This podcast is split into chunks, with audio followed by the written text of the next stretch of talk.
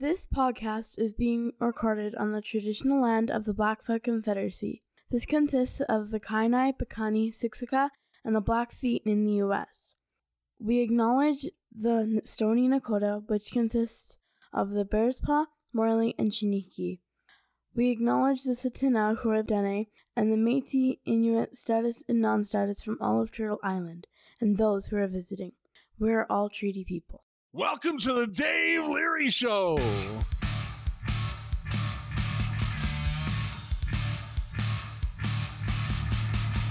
Welcome to the Voices in Recovery podcast, brought to you by Freedom's Path Recovery Society in Calgary, Alberta, Canada.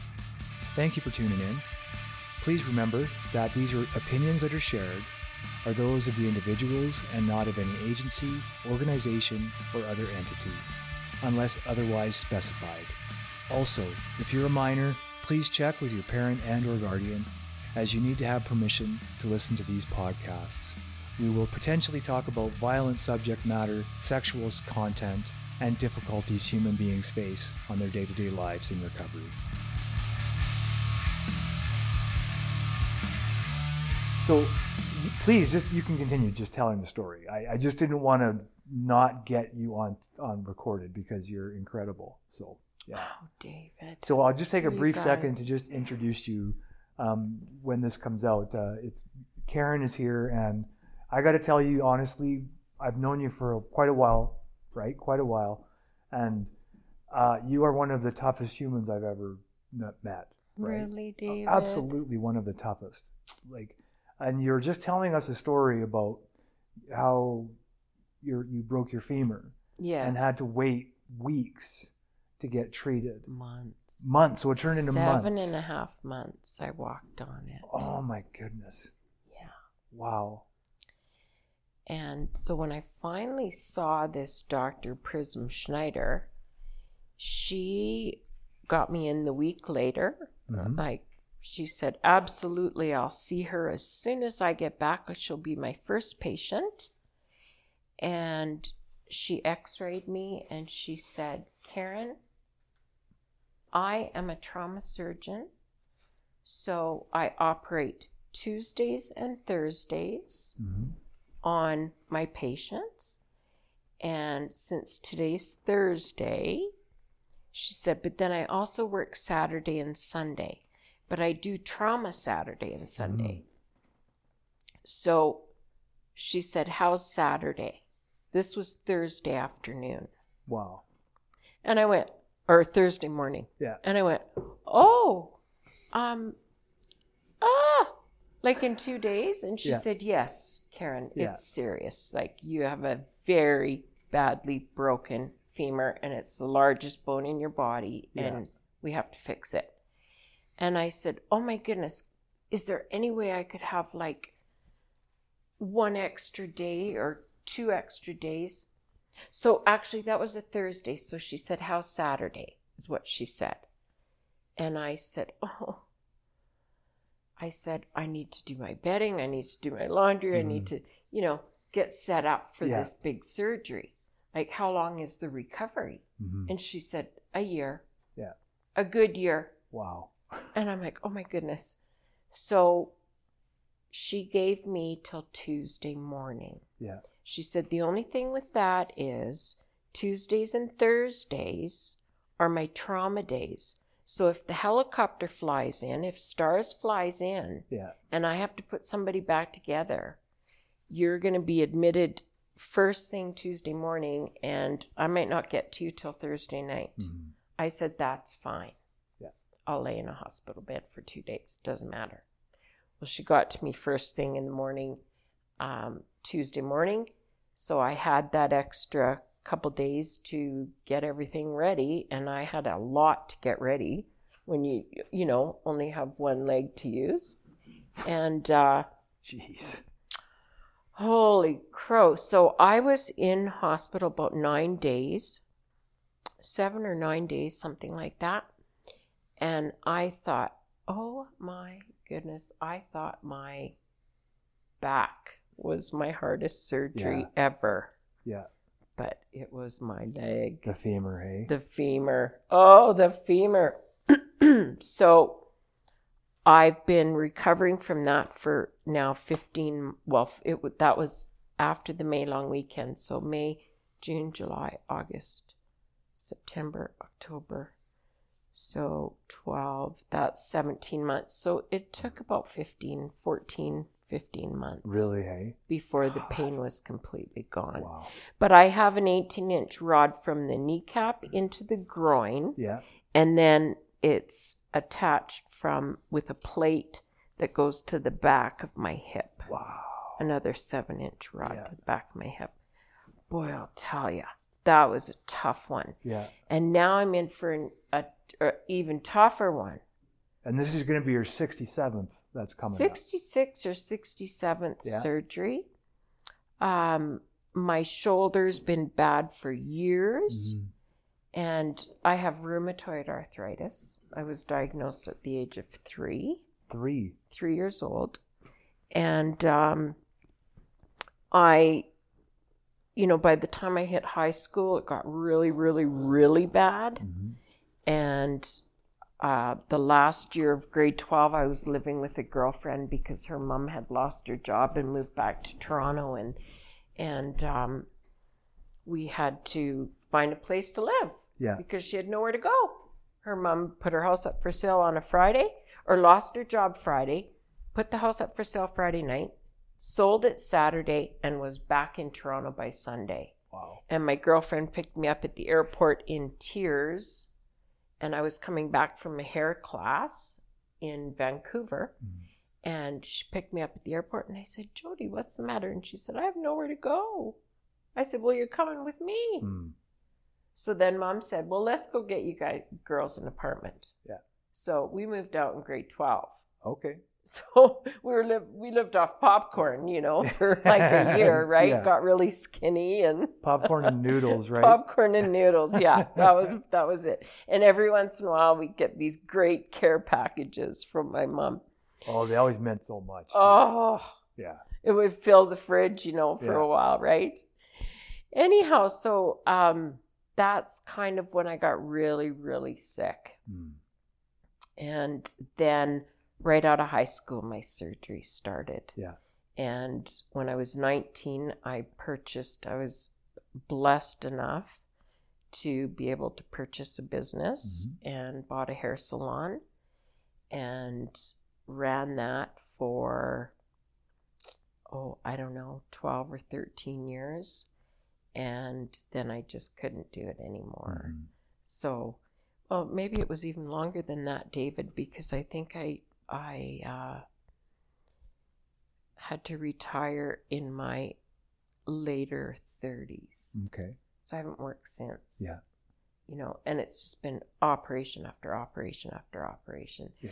And my girlfriend said to me not long ago, she said, You know, Karen, why all of a sudden is it your shoulder? Mhm. And I said, It's not all of a sudden my Mm. shoulder. Rheumatoid arthritis is a disease where the immune system attacks soft tissue and it attacks the lining of the joint. Once the lining of the joint is gone, then it attacks the tendons, ligaments, muscle. Um, the synovial gland pops out, which is your pocket of water that's in between all your joints Mhm. before the cartilage, in between the cartilage, um, allows us to move without hurting, right? Yeah. That pops out, and then the joint falls, and then the cartilage wears out, Yeah. and then you're bone on bone Oh, and then you're bone on bone for uh, quite a few years before they finally operate. so So now, this shoulder in March, as soon as COVID hit, Mhm. the night before my mom was the last flight out of Mexico, yeah. And I'm on the phone to her, Mom, do you realize that the whole world has shut down? And Mhm. she's like, Oh no, we're fine. We're just having a great old time. and I said, Mom, Wow. Las Vegas has closed every casino. Mhm. They've never had to do that Yeah. in the world ever. Yeah. You know, like the whole world's shut down. Yeah. And she got home and she said, I want to go I want to go get a burger. I said, You can't Yeah. You have to you have to isolate for 14 days so the night before that, I sat down. I had gone to Walmart with my um, my sister, and we got everything we needed for a long haul, Mm. right? Like water and Yeah. paper towel and all that kind of stuff, toilet paper and whatever. Yeah. And nobody was wearing masks then, and and it wasn't, you know, it was the seventeenth of March or something. Mhm. And um, mom, I said, I'm sorry, I can't pick you up. You know, I can't pick you up. You're going to have to take a cab home. And then once she came through the airport, she realized how serious it was. And, uh, anyways, that night, I, I was having horrendous pain in my arm, like the whole arm, like shoulder, but the arm was burning, burning, burning, burning. And I was in physio, and she was digging and digging and digging in my shoulder, and it would feel better sometimes, and then it would just really make it way worse. So um, I don't think it was her. It was just the damage that was Mhm. so bad. Yeah. So I'm sitting in this chair the night before mom comes home from Mexico, and I hear this pop. And my arm went like this. And And you were my- just sitting there. And I was just sitting there, David, and my whole bicep bicep ruptured off my Oh. shoulder. I have never had so much pain in my life. So my bicep is sitting on the side of my arm, just above my elbow. Yeah.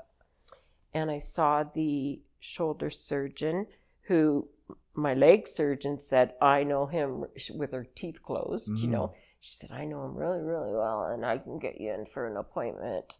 Mhm. So she called him, and sure enough, he said, I will see her ASAP. And, uh, Mhm. and, um, uh, she said, but I don't know what ASAP looks like at this time, Karen, Mhm. because of COVID. So, um, it took about, took till September Yeah. and because 90% of the um, operating rooms were closed. Yeah. So he said, We're actually on time. So I went and saw Dr. LeBlanc last month, and he said, We're actually on time, Karen, but since the operating rooms were closed for five months, you know, we're behind a bit. Yeah. So it's going to be four to six months. So that's when I called you and said, Yeah. I can do October 17th Yeah. no problem. And uh, I got the call the other day. It's December 7th. Oh. So he's pushing it. and he was pushing all these appointments, Yeah. like one after the other. Yeah. Like the last two weeks, I've been every day appointments, appointments, MRIs, CT scans, um, pre op, five and a half hour pre op, you know, where you see like six doctor, 5 Mhm. doctors or something. I've got one more appointment on Tuesday and then I'm done Oh, nice. because it it exhausts me. Oh, it must. and I have to go all the way to South Calgary Campus Oh, do you? So when I saw him, I said, I said, you don't need to tippy toe around the tulips. Mhm. I'm a big girl and I've had many, many, many surgeries and I can handle it. Yeah. So give it to me and give it to me straight. Mhm. And he said, okay. And I had my sister with me, who is my absolute rock. Yeah. She went through the um, opiate uh, taper with me for two and a half years. Yeah. She just sat with me and helped me through it. And no, nobody else in the family asked any questions. It was just Kathy and I, and even my mom didn't ask a question. And, anyways, Kathy was with me at the surgeon, and she's a little introvert, and I'm an extrovert, mm-hmm. right? Yeah. So in walks this great big surgeon, and I went, "Oh well, hello." and I'm like, you know, I've got a piece of paper. I'm kind of fanning myself because Yeah. I'm having a hot flash, and like literally a real hot flash. yeah. And he goes, "Okay, okay." and I said, "Actually, I'm really shy around men." And he said, "I've never." He said, "You must be an extrovert." He said, "I've never met a shy extrovert Yeah. in my life." Anyways, we kind of giggled. So he gave it to me true, and Yeah. he said, "Karen." this I saw your MRI the other day and it's bad and there's nothing left of the femur head or the um, tibula head Yeah. That fits in the socket. That's gone. So it's all worn out. Yeah. So I've got to cut straight across so that I can put a post in with a ball Yeah. on it. He said, but then I need to realign your socket because your socket's a mess. It's all chewed up. Yeah. He said, So I bet you right now, and he said, the reason why you have a Popeye arm is because your bicep ruptured. And I said, I'll never forget when that happened Yeah. in March. The pain was horrendous. Oh, it sounds excruciating. it, it was so bad, David. Yeah. And I needed something for pain then. I mean, Yeah, it was course. like, bring it on. I don't care what it is, please. And uh, he said, it's not going to be easy. Mhm. And I said, So, how long am I in the hospital for? Since I'm going way down to South Calgary campus. And I'm in the Northwest. And he said, Just overnight. And I said, A seven and a half hour surgery, and I'm going to be in just overnight. Yeah.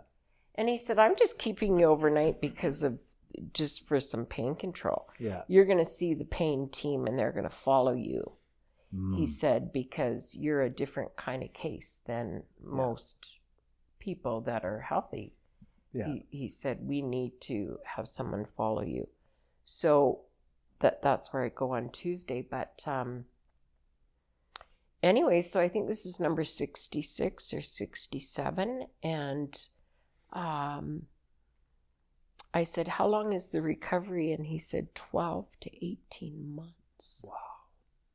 And I said, Oh my goodness. I have fluff from my sweater.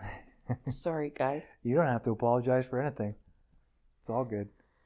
Anyway, so that'll be December 7th. So we've already decided Mhm. before that even came up that we weren't going to do Christmas dinner. Yeah.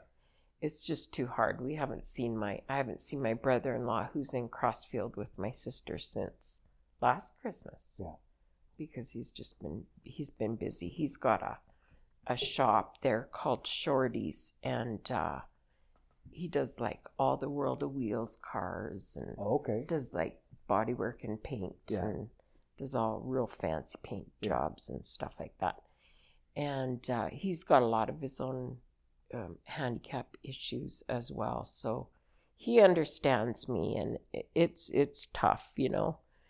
Um, but it's nice to have somebody in the family Mm. that says, you know, I know you're hurting tonight, Karen. Yeah. I'm like, oh, am I ever? Oh God, it must feel good to have someone to talk to. Yeah. And Yeah. you know, I'm kind of um like I was nominated years ago as Arthritis Hero of the Year Really? through the Arthritis Society. Yeah. And it ended up being little Leslie, who is with um Don or David. They're they're in I don't know uh, one of the meetings, Harvest Mm. Hills, I think. Um, and a couple other girlfriends. and they just nominated me uh, as their arthritis hero. Mm-hmm.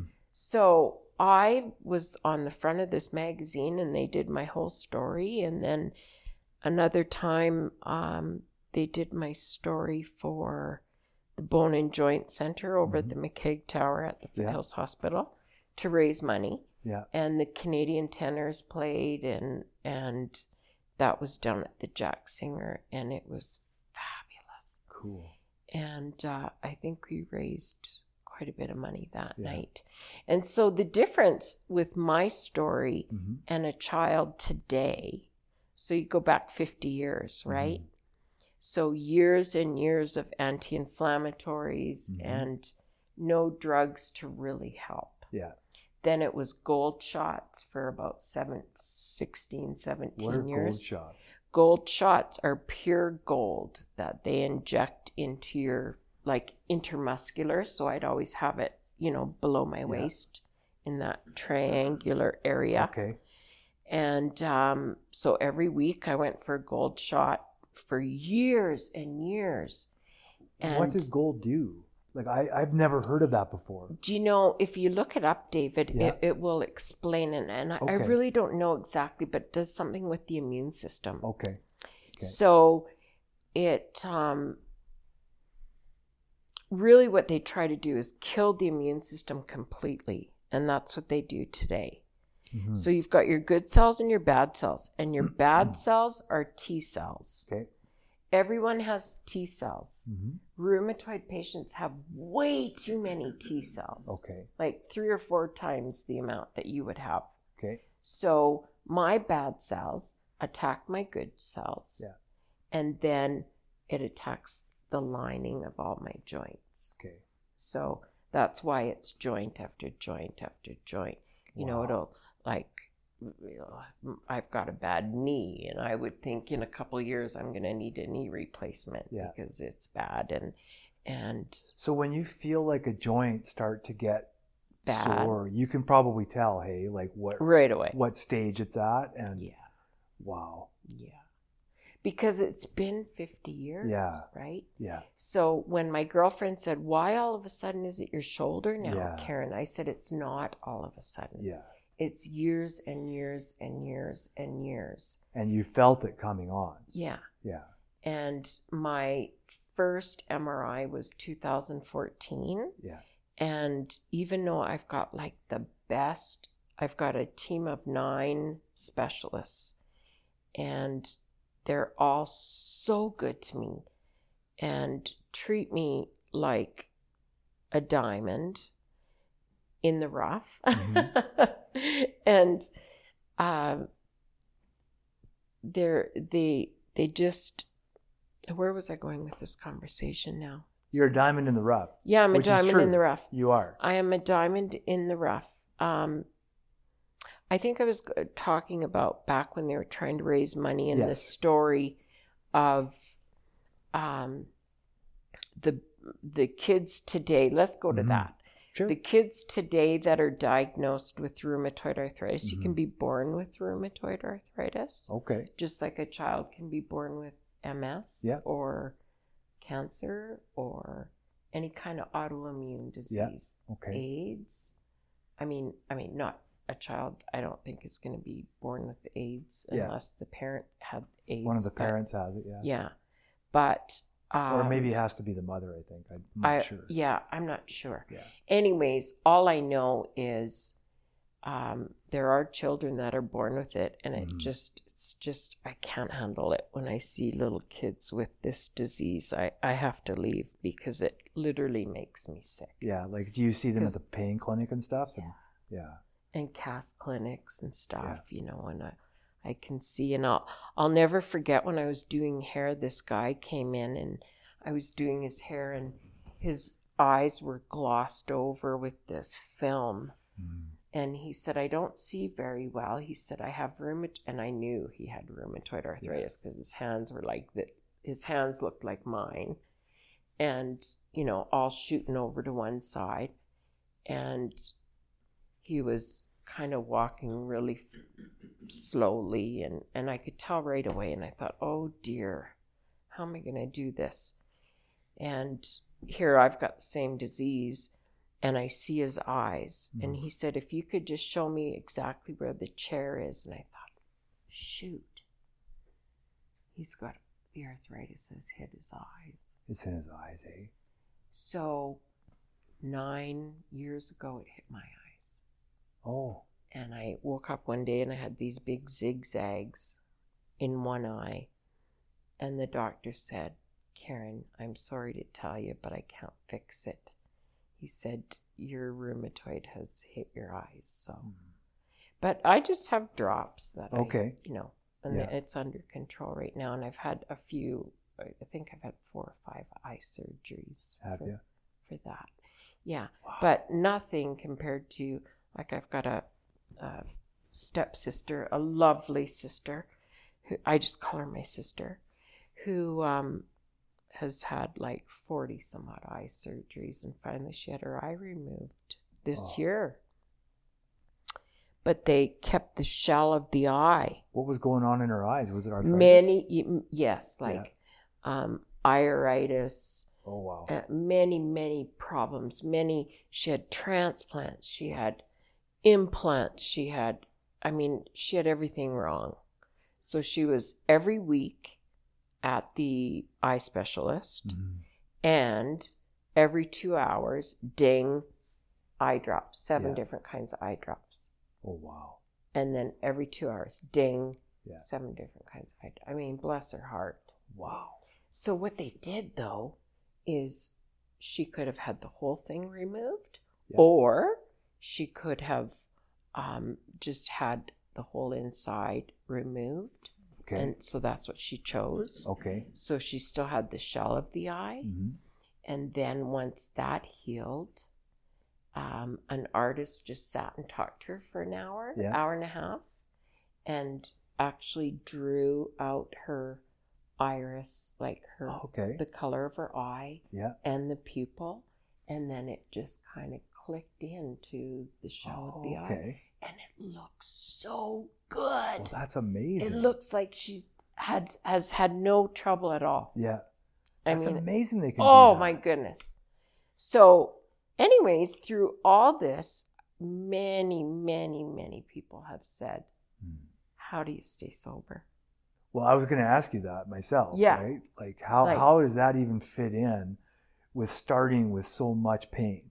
Yeah. Right. So, pain is all I know. Yeah. and um, when I came off the opiates, I had huge fear of, oh my God, what is it going to be like? hmm Now, I didn't come off them 100% because then this happened. And not all at once, of course, because that's. oh no, it was like two and a terrifying. half years. Yeah. Yeah. Two and a half years, three to 5% at a time. And this doctor, he's one of a kind. He's a psychiatrist, a pain specialist, and an addiction doctor. Oh wow. So he's three different doctors and he's wanted all over the world. Mhm. And we have him here in Calgary. So he worked out of the Calio Clinic and uh, that's where I saw him. And then finally he said, Karen, I'm, I'm now leaving this clinic and going down to the Sheldon Chumir. Mhm. And I said, Oh, I don't want to go there Yeah. because he said you're going to be kind of going up and you got to ring a doorbell and you got to go up and one side is going to be like people like you and then on the other side is going to be you know people on the street coming in for their drugs Yeah. and then they'll have a place to go and mm-hmm. use and safely The and- safe consumption site there. yes Yeah.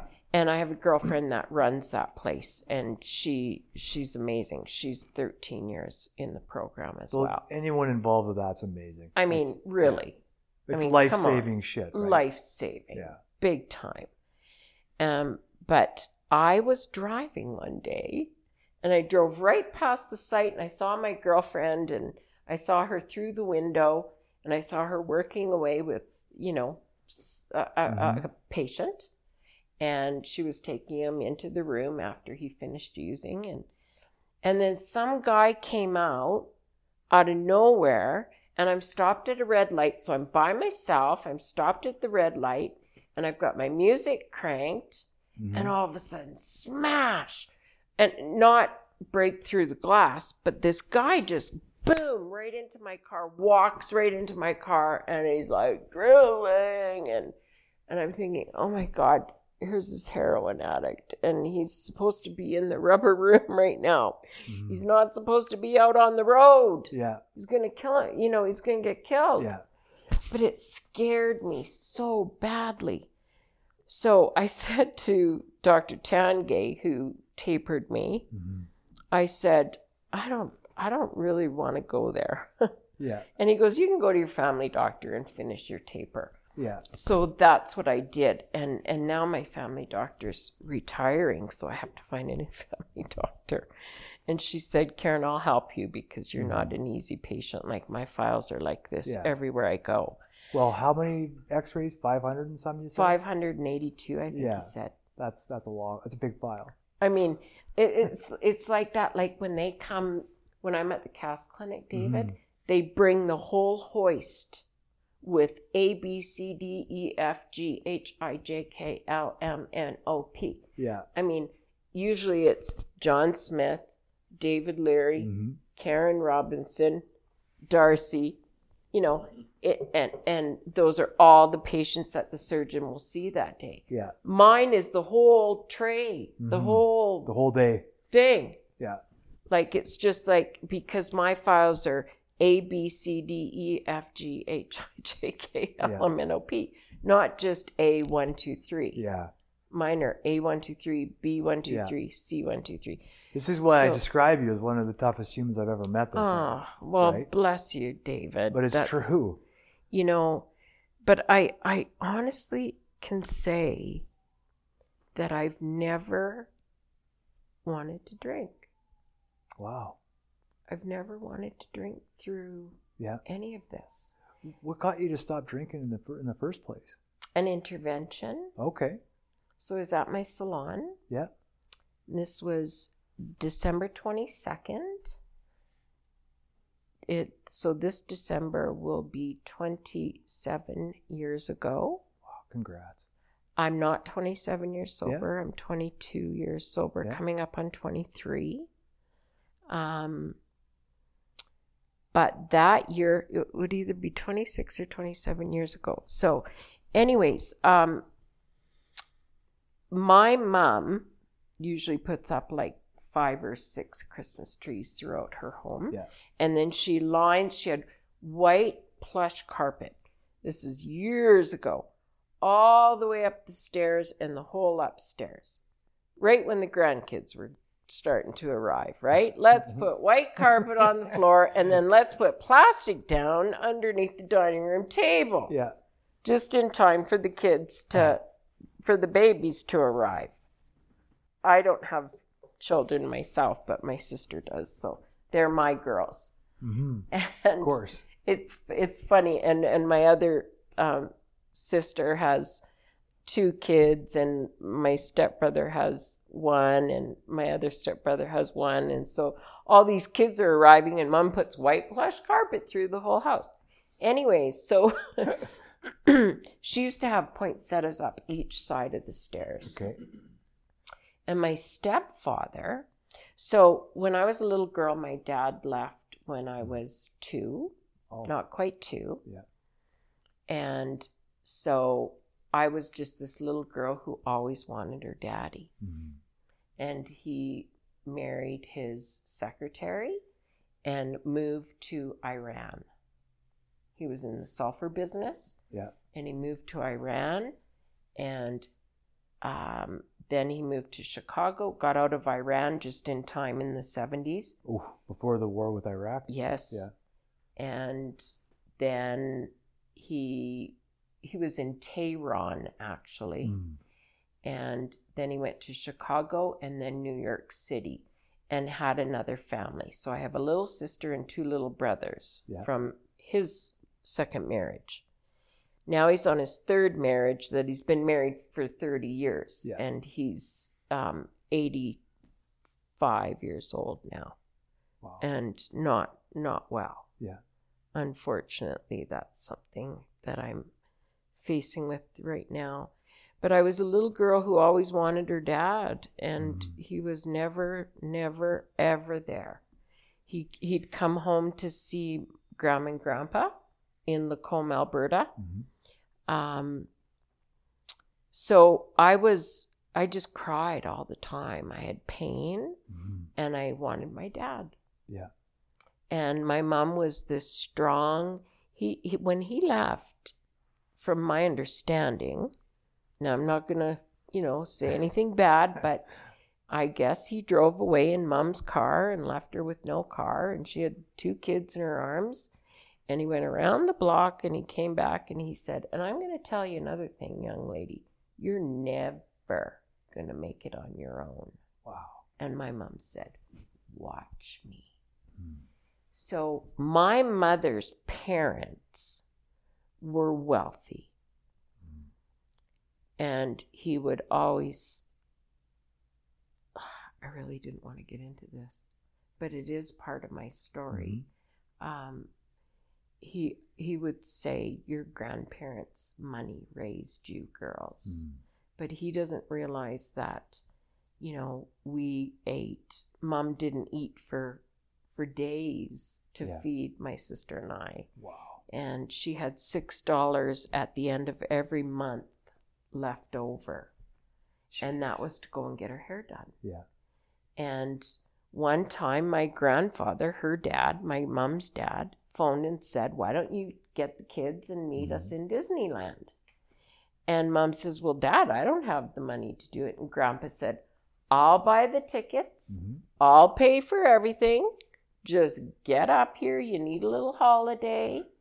They were in Arizona at the time. They lived in Arizona in the winter and Edmonton in the summer. And um, so we did. We went to Disneyland, and I have really good memories of that. And Knott's Knott's Berry Farm, and and and I was really quite young, and and I remember my sister throwing up on my Mickey Mouse um, sucker. The, on in the plane on the plane coming home i was so mad at her I was so mad. And I think I was only like five or something. Like I just have that memory of her throwing up all over my sucker. And I'm like, oh. Anyways, mom came home with the same six dollars in Yeah. her pocket. Wow. Isn't that something? Yeah, Yeah. it is. So then she remarried yeah.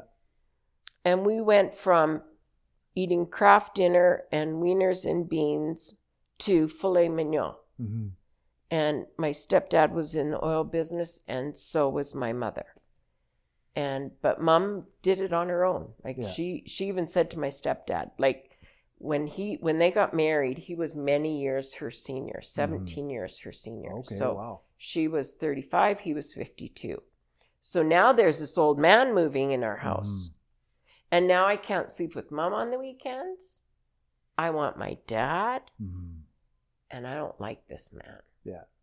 I don't like him at all. He's an old man. All my friends were scared of him.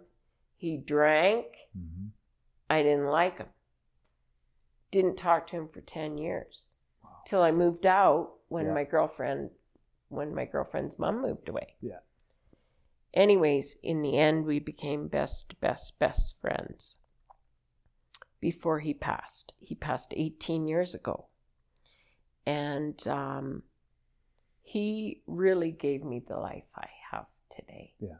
You know, um or the life I had growing up hmm you know, um, you know, you got me my first car and signed a co-signed the loan for Mhm. my first and and and they he had antique cars he had 13 antique cars and my mom and him both drove like either a Lincoln or a Cadillac at the time and and I remember him taking me to Gary Satorio over at Shaganappi who I went to school with Hmm.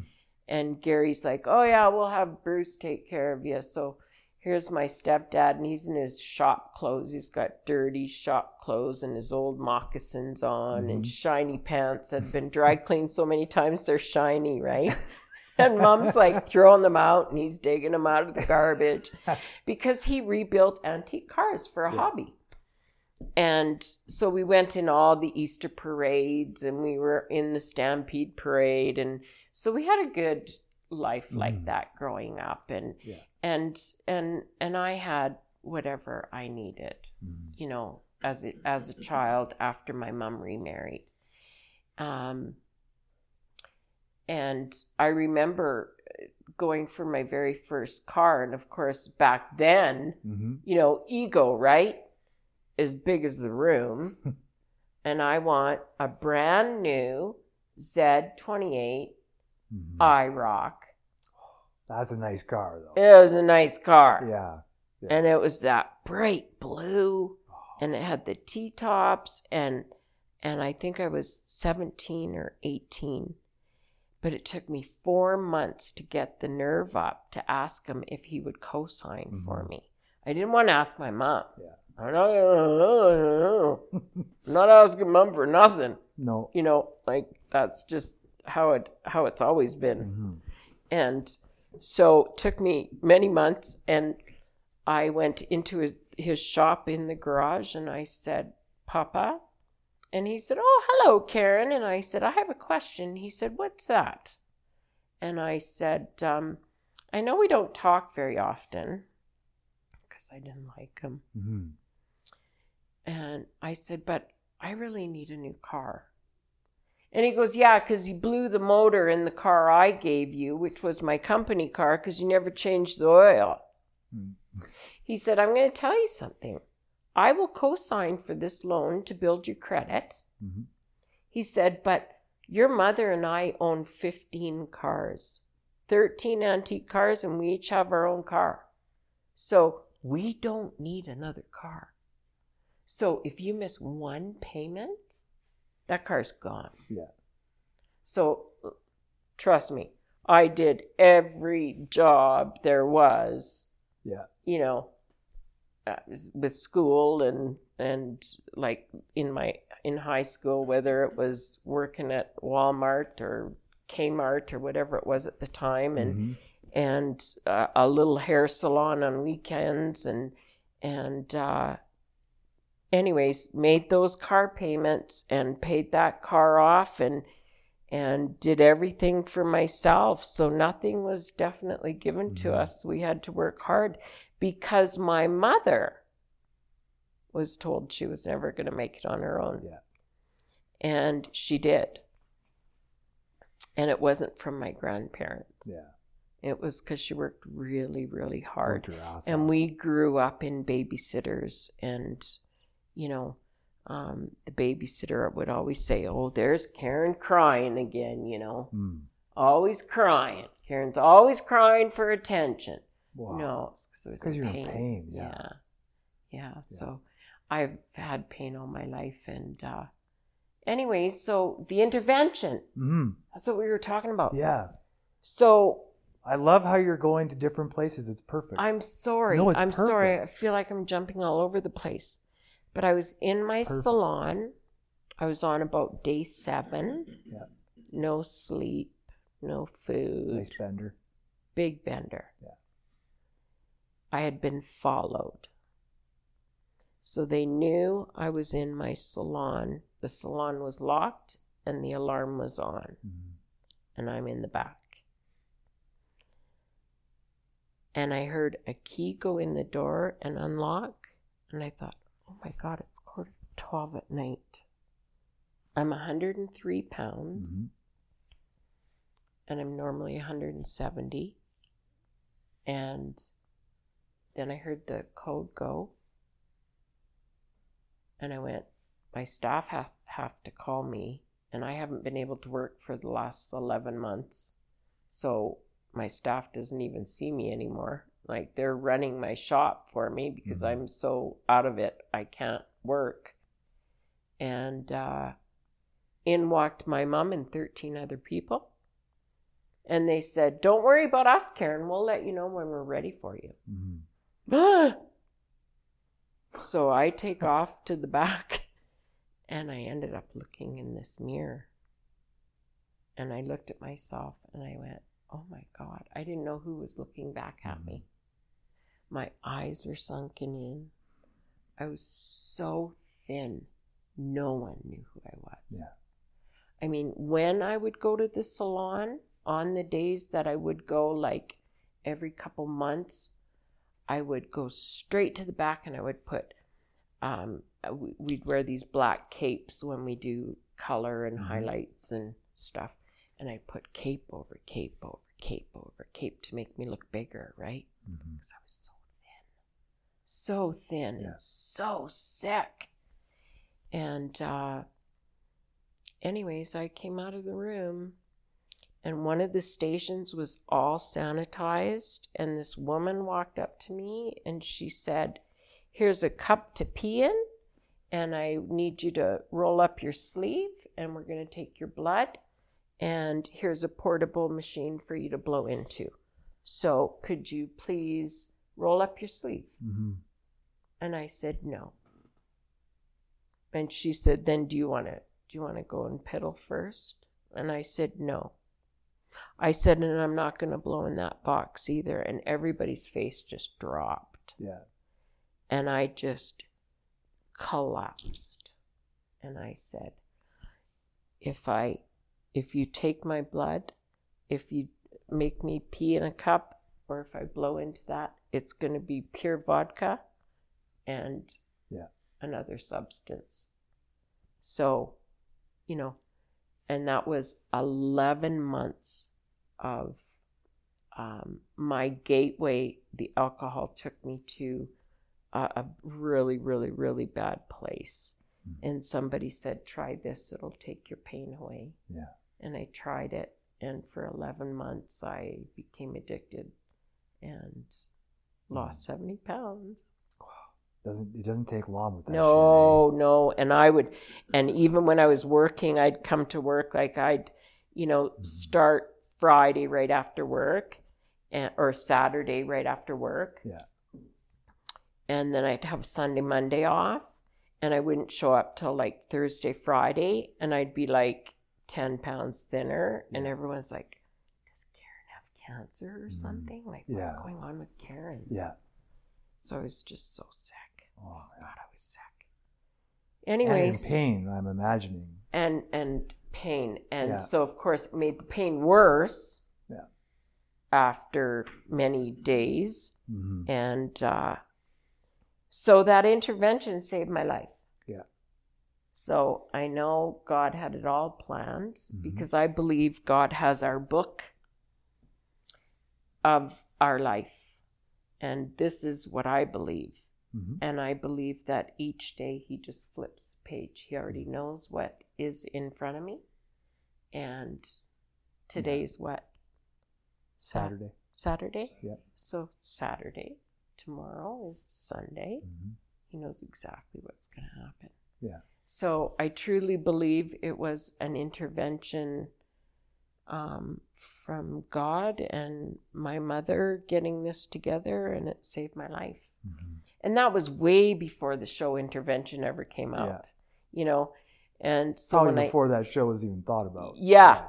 And so when that happened and everybody read their letters like i had already hit the ground. Hmm and um i i literally still had to sit there and listen to everybody tell re- read their stories. And i just said you know what you guys like i'm ready. I'm ready. Uh, like help. Yeah. help me or i'm gonna die. Hmm and the doctors actually said like one more day and you would have would have been it. God, man. So close, eh? close. And medication as well right? Mhm. like i had a heart attack at 37 years old Wow.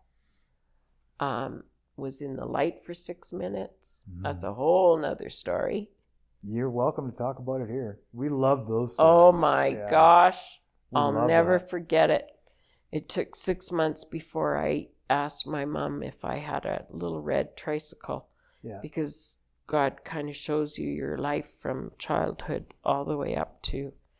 But a hand reached out and it was just pure, pure, pure love. Mhm. But I was I was having these chest pains and ended up um, I I was getting ready for my Tuesday morning ladies meeting. Yeah. That was held at different women's homes. And I had to cancel on that. And then I called my mom at work um, about quarter to 12 and I said, I honest to God think I'm having a heart attack. Mhm. And it started last night. And the just heavy, heavy, heavy pain, or not pain, but pressure Mhm. on my chest. But then by the time, you know, I got to the hospital, it was all down my left arm and I was just hanging like this. And they Oh, took one look at me and just got me in, slapped everything on me and said, Oh my God, this girl's having a heart attack. And boom, 20 doctors around you Yeah. asking every question in the book. And you're fading quick. And I'm fading. Yeah. I'm fading. And they said, okay, we're, we're, we're running you up. And mom had gone to park her car or something. And by that time, they said she's already gone up into the OR, but the OR was being hosed down. Mhm. So the doctors in the ER said, once you get up there, Karen, you're going to get a whole bunch of doctors around you, like right now, because everybody comes running from Mhm. everywhere if somebody's having a heart Yeah. attack. Like there's no because if you go into cardiac arrest, Yeah.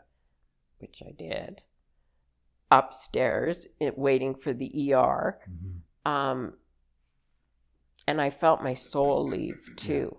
And they say it either leaves through your head or it leaves through through your feet. And I was laying flat on a gurney, and there's all these doctors asking me, and all of a sudden I can't hear them anymore. Mhm. But their mouths are like they're Yeah. And you're they're- watching their mouths move. yeah, and they're kind of like, Karen, why aren't you answering? And I said, I can't hear you. And then my eyes went black. And I said, I'm slipping. I'm slipping. And it felt like somebody was lifting my bed, hmm but I wasn't being tipped. It felt like this. Yeah. It felt like, so I believe my soul Yeah. was leaving through my feet. Honest to God, that's what it felt like. Yeah. And then boom, I was in this light. Yeah. And it was pure, beyond anything you can possibly imagine, pure love, Yeah. where you don't even think, you don't even have the the thought of who's behind and Mhm. how could I leave my family and Yeah. everything else. And a hand reached out. First, I was this little girl on a red tricycle, and I have no comprehension of a red tricycle. Mhm. I I have no memory of that with blue handlebars. Yeah. And so God was obviously showing me. I didn't see Jesus, um, but I saw a hand, Mhm. and it was my grandma Robinson's hand. It was my dad's mum, who was the grandma and grandpa who used to get down on the floor and play with us. Yeah. The other grandma and grandpas were the one we were to be seen and not heard, and we were to look our best, and you you just sit and be polite, and that's all there is to it. Yeah. No questions asked. Those were the ones that took us to Disneyland. Mhm. The other ones that lived in Lacombe, Alberta, that my dad would come back from Iran from, Mhm. and Chicago and New York City to see his grandparents, um, or see his parents. Yeah. Um, my mom would take us up there all the time. So we kind of grew up on the Robinson side um, with grandma and grandpa. And I know my grandma's my guardian, an- one of my guardian angels because I smell her. I get whiffs of her perfume. I also smell my stepdad when he's around, and my hair stands way up. And this has all only happened since the heart attack. Mhm. So my grandma said, We're not ready for you, Karen. You have to go back. And I said, Why? Mhm. Why? And then boom, I woke up in ICU. And and all I can remember is everything was bigger, brighter, and louder. Mhm. It's the only way I can describe it. Yeah. Wow. And that means if I walk into a room and there's a spirit that nobody can see, Mhm. I feel it instantly. Really? And I felt it when I walked in this door of this church, Oh, the did you? front door. Yeah, Yeah. there's spirits here. Yeah. no. I think he- I, I think I walked right past a, a memorial garden. Yep. There's. Yeah. Yeah. There's all Yeah, kinds of stuff. I my hairs were everywhere. You, he's you, he's literally witnessed it in here. Yeah. okay. Yeah. Okay. Well, my hairs have been standing up since I got here, like especially on the back of my neck. Has it? Yeah, Yeah. It's weird because churches have a lot of history. lots. Yeah. lots. Yeah. And I, I, I, as I was driving here tonight, I thought, I wonder if I'm going to encounter anybody else that nobody, Yeah. nobody can see. But if you've encountered it, No. yeah, I've. yeah, I haven't I, seen. I it, have feel not it. stopped um, Yeah. shivering up since the moment I walked in the doors. Wow. Yeah. Yeah. So that was like a God given gift. hmm And um, yeah, they saved my life, and here I am. And I was 37 years old, and and uh, life changed after that. But for let let's just say with this disease of arthritis and this disease of alcoholism, I fought it for years, the Mhm. arthritis, and I didn't win. Yeah. I wasn't winning. I was just getting sicker and sicker and sicker. hmm And then once I accepted it, Yeah. My life changed. Yeah. And I became the person I am today. Right. Happy, on. joyous, and free. Most of the time, Yeah. I have my bad days where I need to rest and Mhm. stay in bed and, you know, do nothing. Yeah. Um, you know, it's hard to do much with this shoulder, and Mhm. both my arms are bad, and and my hands, and and uh, but I have a pretty blessed life, Yeah. and what has brought me the most blessings is the program of Alcoholics Yeah. Anonymous Wow. and just you know really getting to know my higher power and and literally I hear him and uh there's just so many things have Mhm. gone on in my life that are so beautiful Yeah. So beautiful david It, it's it's amazing that that uh, it's you're, it's probably a lot, and if you, you want to talk about that, that's awesome. Because I'll tell you, it's so incredible that you're here. First of all, Yeah. That and and I mean, I know, I'm sure you know that how Yeah. how much of that is a miracle, Yeah. right? To, Yeah. And to still be sober and to still interact with people in the community, right? About to stay sober. helping other people and I'm I'm helping this young guy right now, and he's he's well, he's not quite forty, and I'll tell you, if he was fifty five, Mhm. I'd get down on one knee and marry him. Isn't that funny? That's and very. and I like I've it. never ever dated anyone in the program Yeah. except one friend. We went to a movie and dinner on uh, uh, New Year's Eve a year and a half ago. Yeah. Or not this past New Year's, but the New Year's before. And everyone at the Glenmore meeting said, Oh, you had the balls to ask Karen out? And I'm like, What does that mean? Yeah. What does that mean? It's because you're royalty. Well, but really, I'm just a, I'm just like everyone else. Mhm. Why? Why? Well, because you've got it together, Karen, and you, and you keep your head up high. And and I said, but and men are intimidated by you. Well, well, then I don't want to date Yeah. a man that's intimidated by me. Yeah. I want a man that's proud that that you're Yeah. independent and and, And, that you you're can- a badass, basically. Yeah, Yeah.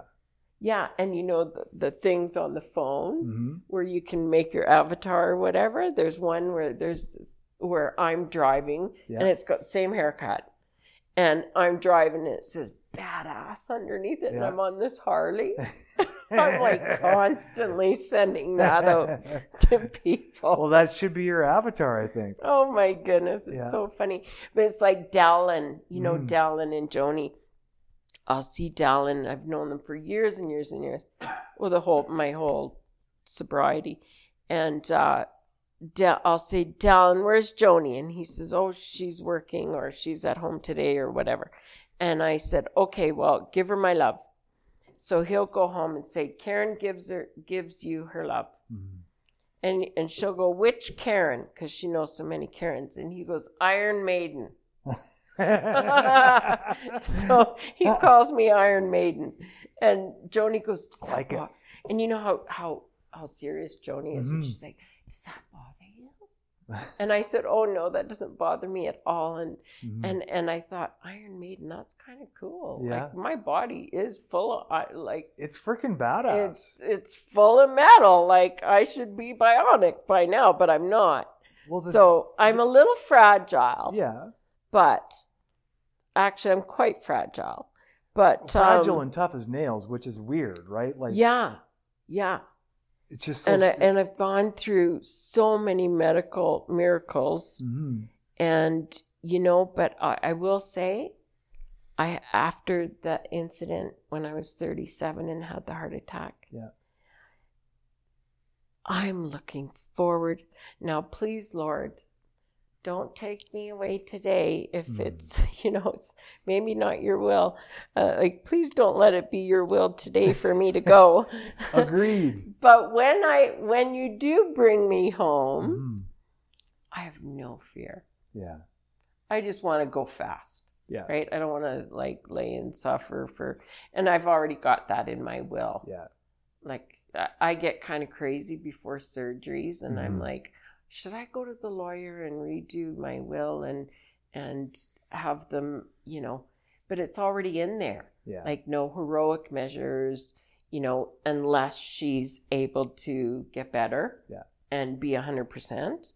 But if I'm hooked up to every outlet in Yeah. the room, unplug it. yeah. Like, so Yeah. before a big surgery, I have to take that with me to the hospital and Yeah. let them know that, you know, I have a living will and I, and I'm okay to go. So, hmm but, um, yeah, no, it's, uh, it's just the life I've been given. And, Mm-hmm. you know, a, a friend of mine said to me, Have you ever asked why you turned out to be an alcoholic? And did you ever ask why you have this rheumatoid arthritis? Hmm. And I said, I've never asked God why. Hmm. Never why me? Yeah. Why not me? It's probably why you're such a badass. Well, it's part of what makes you such a badass, right? Why that not me though? Yeah, exactly. Right? Well, I can I can help other people. Yeah.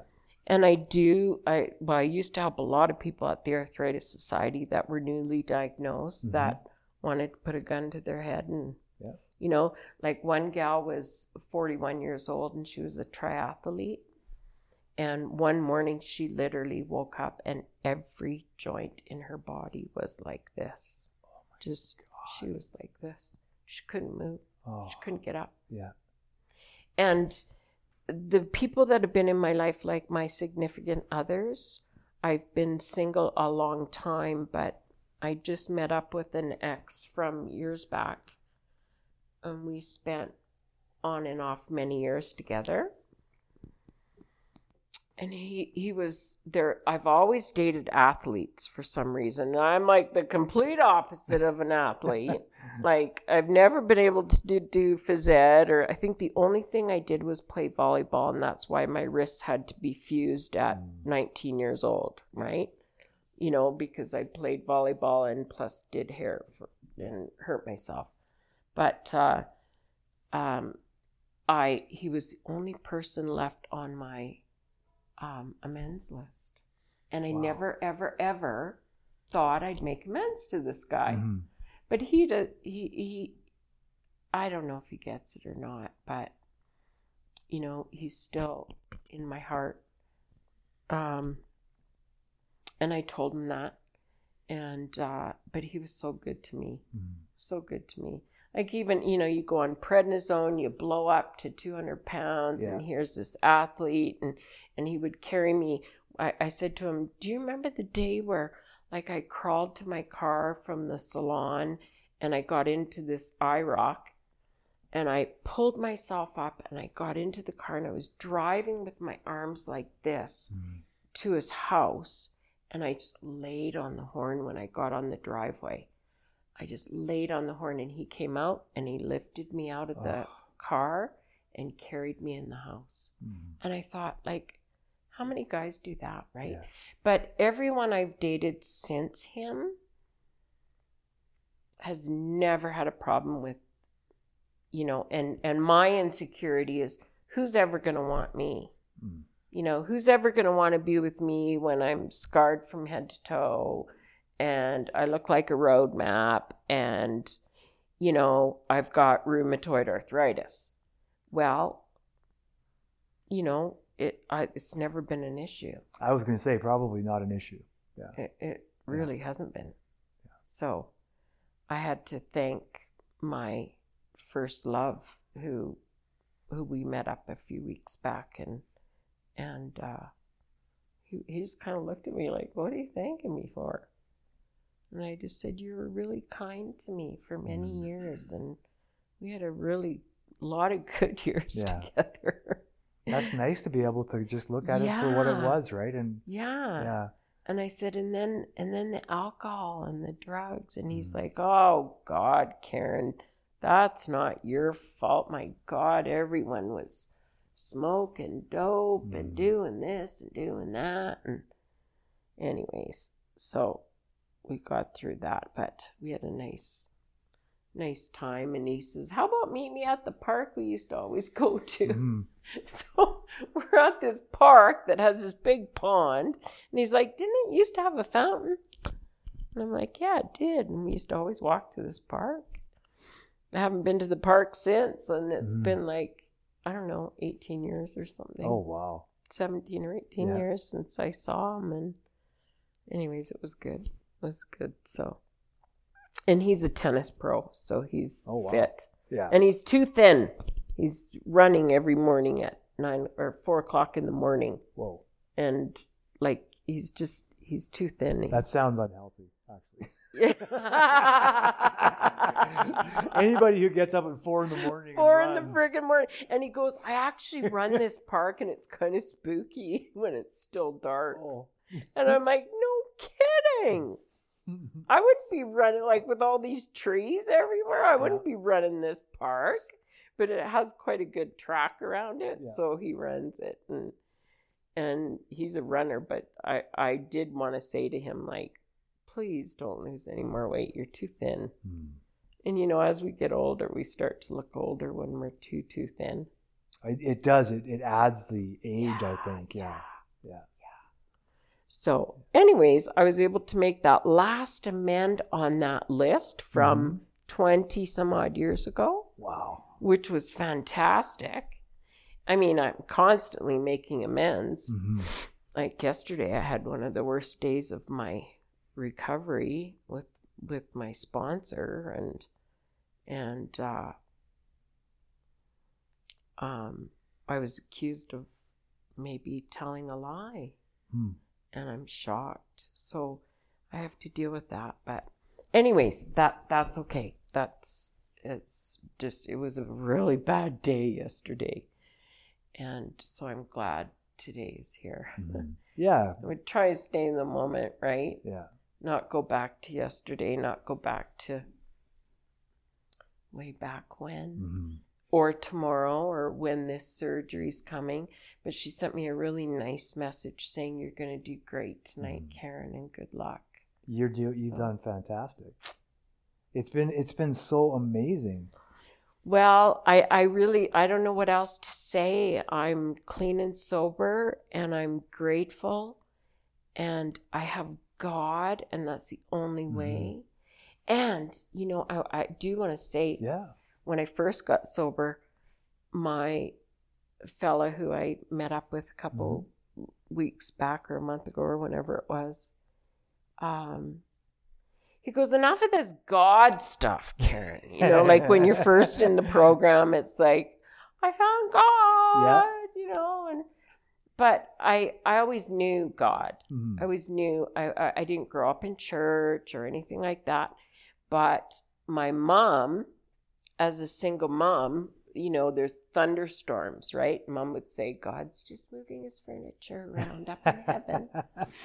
So we always knew there was a God, or we'd go to Sunday school with a friend or Yeah. something like that. I think we had Sunday school for one year or two, but that was about it. But um, um, I remember Lance always saying, like, Karen, enough of the God stuff. My God, it's like you, it's like God this, God that. It's all you talk about. And I said, but you know, it's really hard because you don't understand Mhm. you know, I'm working the steps and I'm, uh, and he said, You've just become this really good person. And I said, It's because I have God, right? And he's like, Oh, here we go again. Yeah, exactly. But then he had to teach some lessons, and I'll never forget this. He had to teach, he was a tennis, he's, he's a tennis pro. So he taught lessons at the Glencoe, but he had some private lessons in Invermere. And his brother had a house on the lake in Invermere. And he called me one morning at like six in the morning, and he's like, You have no idea how beautiful it is here. I I set the timer on the coffee machine, he said, and coffee was brewing when I woke up.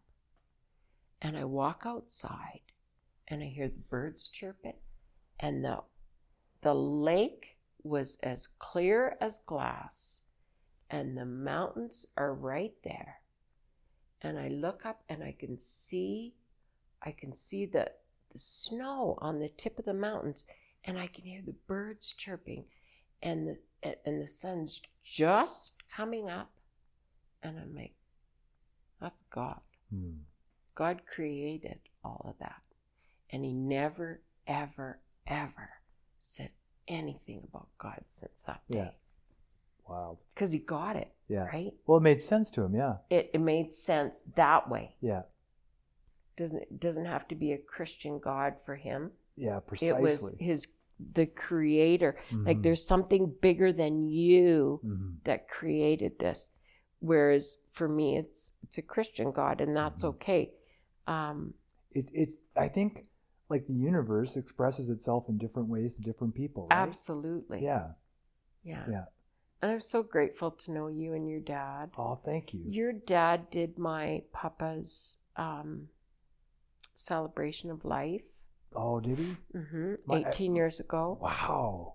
My dad is gifted at. Your dad is Yeah. so gifted. Yeah, he is. And your dad used to say to me, and then after then, I quit going to the recovery church, and I don't know why. Yeah.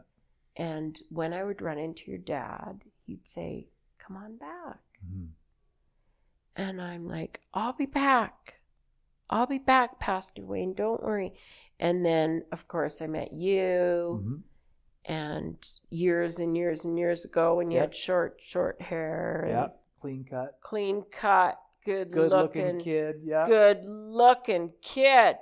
like, who's this kid sitting beside Jim Cole, right? I'm like, Jimmy, Yeah. who's this kid?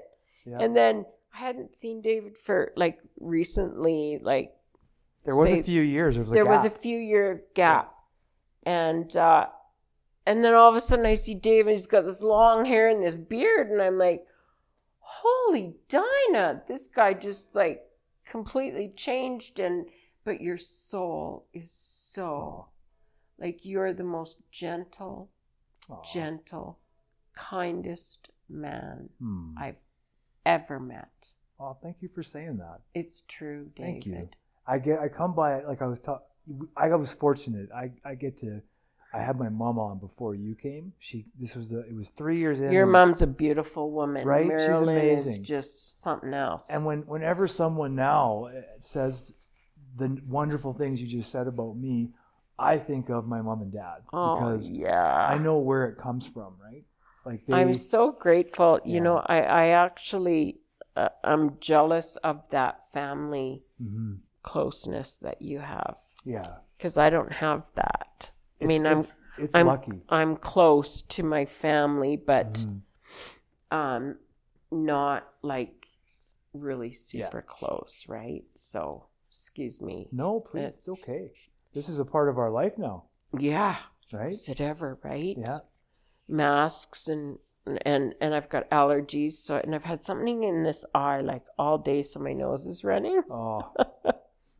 Anyways, I'm like, make it go away, Lord, because I have to put some mas- some mascara on if I'm going to see David and Darcy. I said, You even gonna- though I haven't Darcy, met. would you mind getting a picture before we Yeah, forget? Yeah. Yeah. Is it okay if we take a picture? Yeah. Yeah. Yeah. We'll just sit here because we're comfortable. Oh comfortable. goodness! Yeah. it's Try all not good. to get me looking too fat. You are beautiful. Come Oh, on. thank Right you, on. Darcy. Thank you, Darcy. Yeah, so life's good. Yeah. Life's good today. Well, w- when you when we look at it like it's good, it becomes good, right? yeah. You know, and it's it's one of those things like like I said, you're one of the toughest people I've ever met. Like when I and I when, when we're in meetings or wherever we are, and I listen to you share, and I, That humbles me, David. Oh. Really. Well, I, I mean it. I mean it 100% because the just what you share is compassionate, even though you you obviously might have any reason to not be compassionate, right? Uh, being a person with chronic pain, I cannot imagine how much pain you're in, right, Yeah. at any given time. Yeah. Um, but I know how annoying it is sometimes to be in pain, right? It's hard. Yeah, it's really hard, It's really, really, Yeah. really hard. and I imagine yours is a hundred times harder, right? Like, So I, I just try to, you know, close my eyes Mm. and ask God to help me get through the moment, yeah, moment by moment. And uh, if it's a really tough situation, then it's in your hands, Lord. Like it's in your hands because I Mhm. can't do this. And what's the last promise? Shoot. The 12 promises. Yeah. God will do for us Yeah. what we cannot do, for ourselves. Yeah. Somehow get us through it, right? That's what I say every time I Yeah. take a birthday. And in March, it'll be 23 years if I make it to March, Mhm. right? And um, I always say, I can't do this. Like, how am I Mhm. going to do this surgery? Yeah. I've got one one arm that doesn't have a tricep, so it's a floppy arm. See it just when it Mm. gets up too high, Yeah. it just flops. I have no control over it. So I remember the first time I was laying in bed and I was pulling the sheets up over in my and I, Oh, I hit my eye, I had this black eye, and I'm like, oh, oh no! no. I have a black eye for like two weeks Oh, jeez. because my arm is just this floppy arm. So this is my bad arm. I'm left-handed. However, when they fused my wrist, I became ambidextrous. Yeah. And as a child, they didn't give me left-handed scissors because they tried to make me right-handed. That's what they used to do. But I was also dyslexic. Okay. Is that how you say it? Yeah. Mm-hmm. Yeah. Yeah. So, but I used to write K A R E N. So I used to write backwards Yeah. from right to left. And I carved my name in one of the leaves of a dining room table Mhm. that my mom had.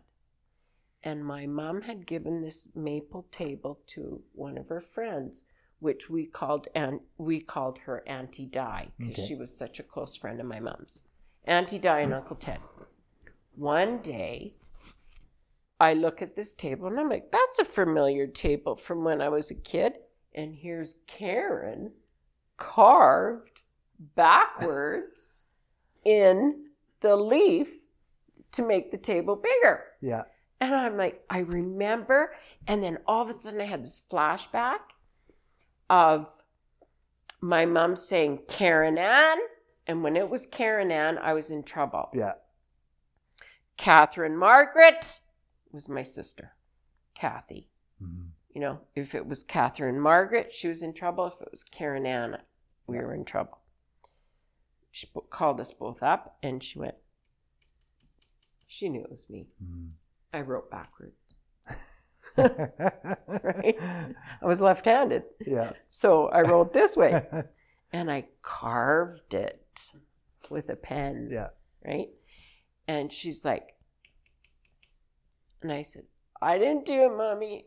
I didn't do it. And my sister's like two years older than me. And she's like, oh, don't you blame it on me. so we'd either get the, the wooden spoon or the Yeah. yardstick okay. Yeah, we got the wooden spoon, you bet. over our butt. Yeah. and mom would take me into the we'd go into the spare bedroom and she'd go okay now do you want to lay on my lap or do you want to lay on the bed and do you want the wooden spoon or the yardstick and i'm like the wooden spoon yardstick's too long so it'll hurt more and i'll lay on the bed because it's softer than your lap Yeah. and she'd say this is hurting me just as much even more than it's hurting you I think every good person who was spanking their child back then said the same thing i know because it probably did hurt them. And you know what? It of course it hurt them. Yeah. And I mean, how could it not? And today, oh my God, you'll be called. I mean, you'd be charged. Yeah, you'd be in jail. Like, You'd be in jail. yeah.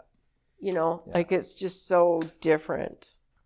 And and I I turned out okay. But Better you know, than my dad yeah. is a lovely man today. My my biological dad, Okay. even though he left when I was a little girl. Um, he's a beautiful soul, and he's very uh, quite unwell right now. Mm-hmm. He has I IPF. And you mentioned he's in his 80s, right? Yeah, he's 85. And so he can't breathe very well Mm. and he just takes a couple steps and then he's right out of breath. So it's like a pulmonary fibrosis. Okay. And um, it's it's uh I can tell how bad it is. It's it's bad. And I love him more than ever.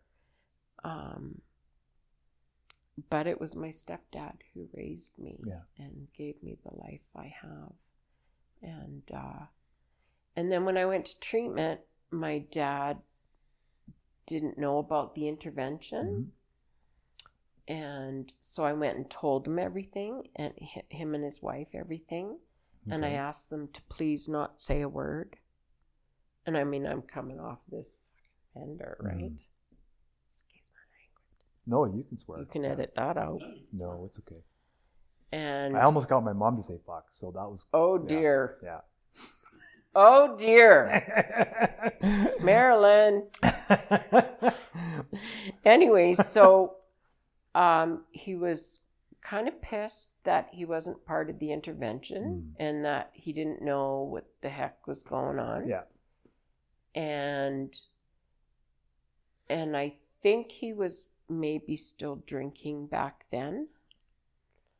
And he slammed I asked him not to say a word.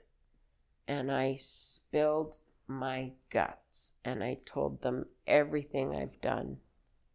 And the whole, uh, every skeleton was out of the closet. And I'm going to treatment.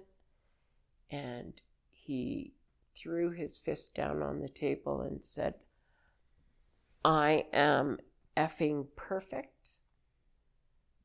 Because I said, I think my, maybe my disease came from, you know, in the blood from your side. And he didn't like that. hmm It's probably because he was looking in the mirror, Yeah. you know.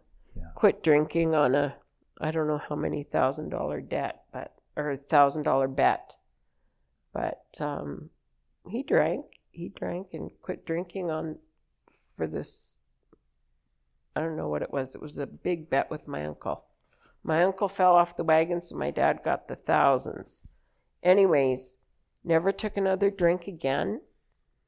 Um, offered me a drink the day I got out of, you know, the week after I got out of treatment. What can I get you a drink? Yeah. You know, sent his son to treatment, and his son still drinks today. I don't know if he drinks today now, but Mhm. he did for years after he came home from treatment in the States. And uh, I haven't touched anything until um, a relapse that happened. And the relapse that happened was I was getting my car fixed and they poured, it was really hot that day. And I said, I'll just have a Diet Pepsi. Mhm. The lady, because the guy ran a business out of his garage and she poured me a diet Pepsi, and then the other two guys had um, rye and diet Pepsi, and I ended up with the rye and diet Pepsi, and I took a drink of it and swallowed it and loved it. Mhm. Loved that feeling. You were home, right? I was home. Yeah. So I put it down and I said, I've got the wrong drink and I'm loving the feeling that's going in my chest. Mhm. And I called all my friends from three and a half years of recovery, sobriety, Mhm. recovery, CANAAA, and they were all there for me that Mhm. night. And I went right into the meeting that night and I said, This is what happened, and started over. Mhm. And everyone's like, But it wasn't your fault. And, it did. and it's Yeah. like, Doesn't matter. I loved it. Yeah. I loved it. And I wanted to drink it all. hmm And I wanted to, like, get out of there and go to the liquor store and, you know, You weren't fucking around, is what you're saying. right, Yeah. Because it's not something at that point you knew you can't fuck around with this. right. Yeah. Because that was the gateway Yeah. to the white powder. Yeah. Yeah. For me. Um, because it took my pain away, right? Yeah. But then it made the pain much worse. Anyways, um, I'll never forget my dad quit talking to me for um, it was either 12 or 14 years Mhm. after in the first 14 years of my recovery Wow. and um or sobriety and um he said he was effing perfect. And I thought, if you were so effing perfect, where were you when I needed you? Mhm. You know, as a kid, right? Yeah, of course. You know, my sister accepted my stepdad. I Yeah. didn't. Yeah. I didn't like this old man who's moving in my house and taking my mom away from me, and I can't sleep with her anymore. And now they're socialites in the oil Mhm. business. Ta ta ta. You know, and Kathy called him dad, Mm. whereas I called him John. And my dad was on the other side of the world. Yeah. And I prayed to God every night for him to bring my dad home. And he finally came back to Canada in 1987 in November, right before the 88 Olympics. Okay. And so came back into my life. And um, then all this shit happened Mhm. with my using and drinking and and uh, then he quit talking to me again and i walked out of his house and his wife said jack you're gonna lose your daughter and he goes let her go Wow. and then on my 40th birthday we met for lunch Mhm.